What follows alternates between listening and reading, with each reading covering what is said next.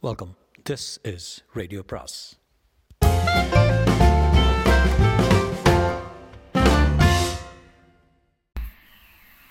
அனைவருக்கும் அன்பு வணக்கம். சுஜாதாவின் ஒரு நடுப்பகல் மரணம் அத்தியாயம் இருபத்தி ஆறு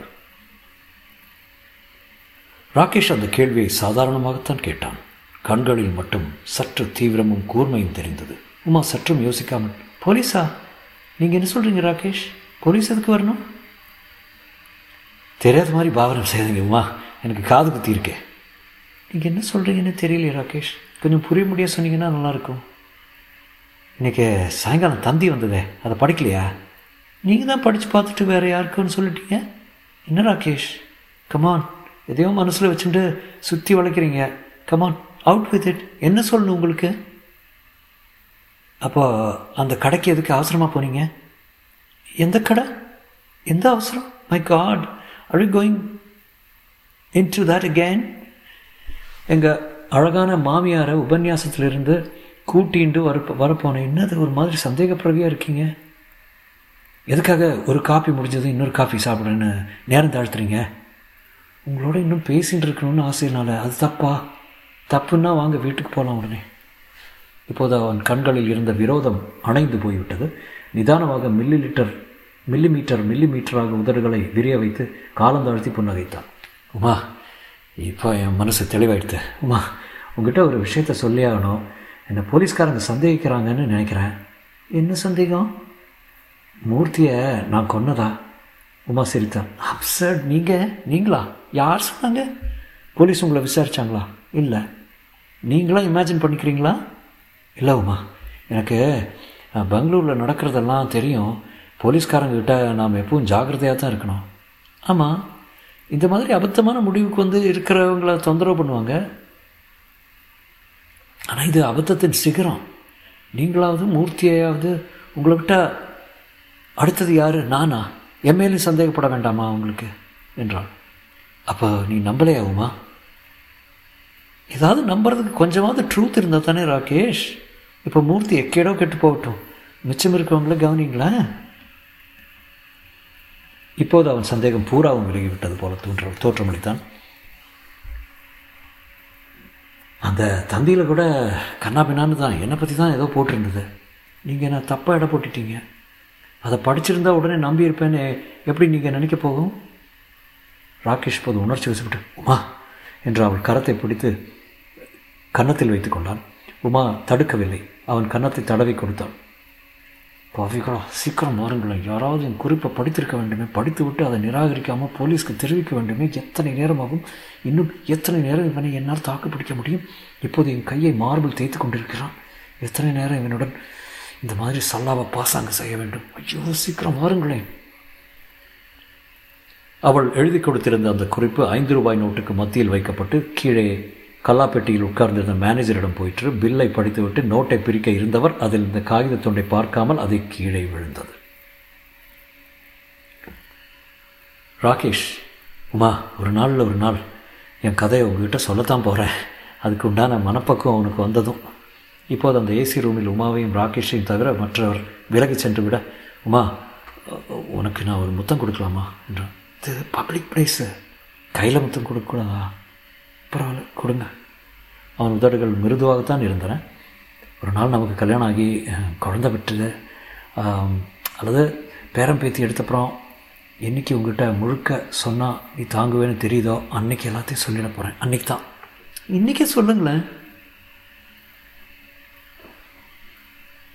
எப்படியாவது காலம் தாழ்த்தி ஆக வேண்டுமே என்ன செய்வது? இவனுடன் பேச்சை இழுத்தடிக்க வேண்டும். இன்னைக்கு எது வரைக்கும் சொல்ல முடியுமோ அது வரைக்கும் சொல்லுங்க. அப்படி சொல்லணும். ஏதாவது சொல்லுங்க. என்னை பார்த்தா உனக்கு எப்படி தோணுதுமா எப்படின்னா புரியலையே. எல்லாரையும் போல நீங்களும் ஒருத்தர். கீழே விழுந்த அந்த துண்டு காகிதத்தை கல்லாவுக்கு அருகே ஒரு மேஜையில் சாசரில் காப்பியை ஊற்றி சாப்பிட்டு கொண்டிருந்தவர் கவனித்து ஐயா ஐயா ஏதோ பேப்பர் விழுந்துருச்சுங்க. அதை எடுத்து மேனேஜரிடம் கொடுக்க. உமா என்னை போல் தனிமையை அனுபவித்தவங்க உலகத்தில் யாருமே இருக்க முடியாது. ஆறு வயசுலேருந்து ஹாஸ்டலில் எங்கள் அப்பா ஜெர்மனியில் இருந்தார் எப்பவும் வியாபாரத்தை துரத்திக்கிட்டே இருந்தார். அம்மா இவன் அம்மா என்ன பாழை போனால் என்ன? யாராவது வரமாட்டார்களா? இந்நேரம் ஃபோன் ஃபோன் பேசியிருப்பார்கள் தகவல் போய் சேர்ந்திருக்கும் கடவுளே. அவர்கள் ஆர்ப்பாட்டம் இல்லாமல் பிடிக்க வேண்டும். இவன் இப்போது எதுவும் ஆயுதம் வைத்திருப்பானோ? ஏன் இருக்காது? எங்கள் அம்மா என்னை பொறுத்தவரை ஒரே ஒரு ஃபோட்டோ படம். பார்க்குறியா ஒரே ஒரு படம் தான் நான் அவளை உயிரோடு பார்த்ததே இல்லை. எனக்கு நினைவு தெரியறதுக்குள்ள செத்து போயிட்டா. எனக்கு அவ ஒரு படம் தான் பார்த்தா ஆச்சரியப்படுவேன். கல்லாவில் உட்கார்ந்திருந்தவர் இரண்டு மூன்று தடவை உமாவின் குறுப்பை புரியாமல் படித்துவிட்டு யாரையா வச்சிருக்கா? எது? ரெண்டு காப்பி அஞ்சு ரூபா. மாடி ஏசியில் சார். உமா அந்த ஃபோட்டோவை சற்று நேரம் பார்த்தாள் பல வருஷங்களாக பர்சில் வைத்த பழமை தெரிந்தது. ரசாயன மாறுதல்களால் கொஞ்சம் பழுப்பாக மாறியிருந்தது. அம்மா என்று சொல்ல முடியாது ஏனெனில் ஃபோட்டோ இளமையாக இருந்தது. உமா அதை அவனிடம் திருப்பி கொடுத்தாள். அழகாக இருக்காங்க. எங்கே இந்த போலீஸ்? ஃபோட்டோவை சரியாக பார்த்தீங்களா? என்றான். ஏன்? எங்கள் அம்மா யார் மாதிரி இருக்காங்க பார்த்தீங்களா? எங்கே? இது மறுபடி காட்டுங்க. ராகேஷ் புன்னகையுடன் அதை காட்டினான். எங்கோ பார்த்த முகமாகத்தான் இருந்தது. யார் முகம்? யோசிச்சு பாருங்க. உங்களுக்கு ரொம்ப தெரிஞ்சவங்க முகம் இது. மறுபடியும் அதை உன்னிப்பாக பார்த்து திடுக்கிட்டான். ஓ மை காட் இது இது என்னை போல இருக்கு. சாயல். போலீஸ் கண்ட்ரோல் ரூம் டெலிஃபோன் ஒழித்தது சார் என் பேர் பிரசாத். மயிலாப்பூர்லேருந்து பேசுகிறேன் நியூ சாரதா ரெஸ்டாரண்ட் மேனேஜரு இங்கே என்கிட்ட வினோதமாக ஒரு குறிப்பு கிடச்சிருக்கு. மேலே ஏசி ரெஸ்டாரண்ட்டில் ஒரு பொண்ணு ஆணு சாப்பிட்டுட்ருக்காங்க. அந்த பொண்ணு ஒரு நோட் எழுதி ரூபா நோட்டுக்குள்ளே மடித்து அனுப்பியிருக்காங்க. மை காட் நம்பவே முடியல. நிறைய ரிசம்பிளன்ஸ் இப்போ அது புரியுதாமா உங்கள் மேலே எனக்கு எத்தனை ஆசை ஏற்பட்டதுக்கு காரணம் நீங்கள் உருவத்தில் என் அம்மா மாதிரி இருக்கீங்க. அவன் மாதிரியே எங்கள் அம்மா மறுபடியும் எடுத்து வந்துட்டாப்ல. என்ன பேர் சொன்னீங்க? உமா மூர்த்தின்னு கையெழுத்து போட்டிருக்கு சார். பார்த்தா ரெண்டு பேரும் சின்னவங்க போல தோணுது. இது ஏதோ விளையாட்டுத்தனமாக செய்த காரியமாக கூட இருக்கலாம். இல்லைங்க உமாமூர்த்தி கேஸ் முழுக்க எங்களுக்கு தெரியும். பெங்களூரில் விசாரிச்சுட்டு இருக்காங்க. ராகேஷ்ங்கிற ஆளை அகப்பட்ட உடனே அரெஸ்ட் பண்ண சொல்லி மெசேஜ் கொடுத்துருக்காங்க. ஒன்று செய்யுங்க. நீங்கள் அவங்கள டிஸ்டர்ப் பண்ணாதீங்க. கண்டுக்கவே கண்டுக்காதீங்க. நாங்கள் பார்த்துக்குறோம் இன்னும் அங்கே தானே இருக்காங்க ரெண்டு பேரும்? எங்கள் அம்மாவை நான் இழந்தபோது எனக்கு நினைவு தெரியாத வயசு. எனக்கு ஃபோட்டோ மூலம் தான் இருந்தா உங்களை முதல்ல கிரிக்கெட் மேட்ச்சில் பார்த்தப்பா அப்படி எனக்கு ஷாக் அடிச்சாப்பில் ஆகிடுச்சு அதுக்கப்புறம் எனக்கு எல்லாமே நீங்கள் தான் ஏன்னா சோஃபக்லிஸ் சோஃபக்லிஸ் படிச்சிருக்கீங்களா? இடிபஸ் ரேக்ஸ் ராகே ராகேஷ் புன்னகையுடன் பரவாயில்லையே படிச்சிருக்கிறாப்புல இருக்கே. உமா மௌனமாக இருந்தால் கடிதம் எங்கோ கீழே தான் விழுந்திருக்க வேண்டும் இல்லையால் இந்நேரம் வந்திருக்க மாட்டார்களா? அதுக்கும் இதுக்கும் என்ன சம்மந்தம் இருக்குமா அதில் விதிவசத்தினால மகன் தாயை கல்யாணம் செய்துக்கிறான். இங்கேயும் விதிவசத்தினால மகன் தாயை போலவே உருவம் உள்ள பொண்ணை கல்யாணம் செய்துக்க போகிறான் எப்போ கல்யாணம்? இன்னைக்கு ராத்திரியே. விளையாடாதீங்க. துக்கப்படுறதுக்கு கொஞ்சம் நாளாவது ஆகட்டும்.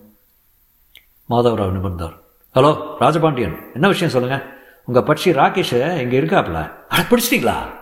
இல்லை ஒரு ஹோட்டலில் அந்த பொண்ணு உமா கூட இருக்காப்புல தகவல் வந்தது உடனே ஹோட்டலுக்கு போக போகிறான் என்ன கேஸ் எல்லாம் சாலிடாக இருக்குதா?